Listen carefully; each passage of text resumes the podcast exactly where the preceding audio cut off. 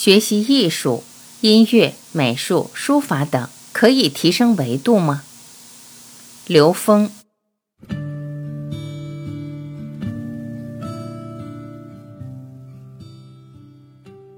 有人问刘峰老师：“学习艺术，比如音乐、美术、书法等，可以提升维度吗？”刘峰老师回答：“所有的艺术，不管它是音乐还是美术还是书法，其实它本质都是修炼。因为真正的艺术的呈现，都是下载高维智慧的，都是跟内在高维智慧连接，而让它呈现在三维空间的。”所以，去学习艺术，包括这个音乐，包括美术、书法，都是直接跟内在高维关联。而它所达到的水平，都是以内在的维度高低而决定的。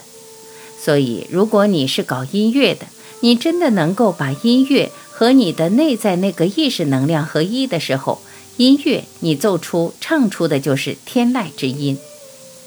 你的美术，你画出的画。是你跟你内在高维空间关联的时候，不管你是泼墨也好，还是泼水也好，它呈现的能量分布都直接反映着你内在的能量的维度。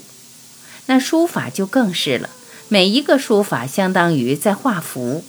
所谓画符，是你跟你内在的高维空间连接的那个当下，你写出的那个字，它所投影出的这个能量维度是不一样的。或者说你在那个能量维度下投影出来的那个字是不一样的，那个字在什么地方，这个能量分布就被它带到那。所以，我们看书法作品的时候，懂的人是能够感受到它的能量境界的，不懂的人只是在看他这个笔画是否运得好，看他的整个字形结构啊，整个的布局呀、排版啊，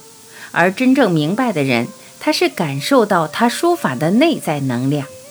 所以实际上我们讲的所有的艺术其实都是修炼，它的基础都是以修炼所达到的境界而呈现的，所以它当然是可以提升维度的。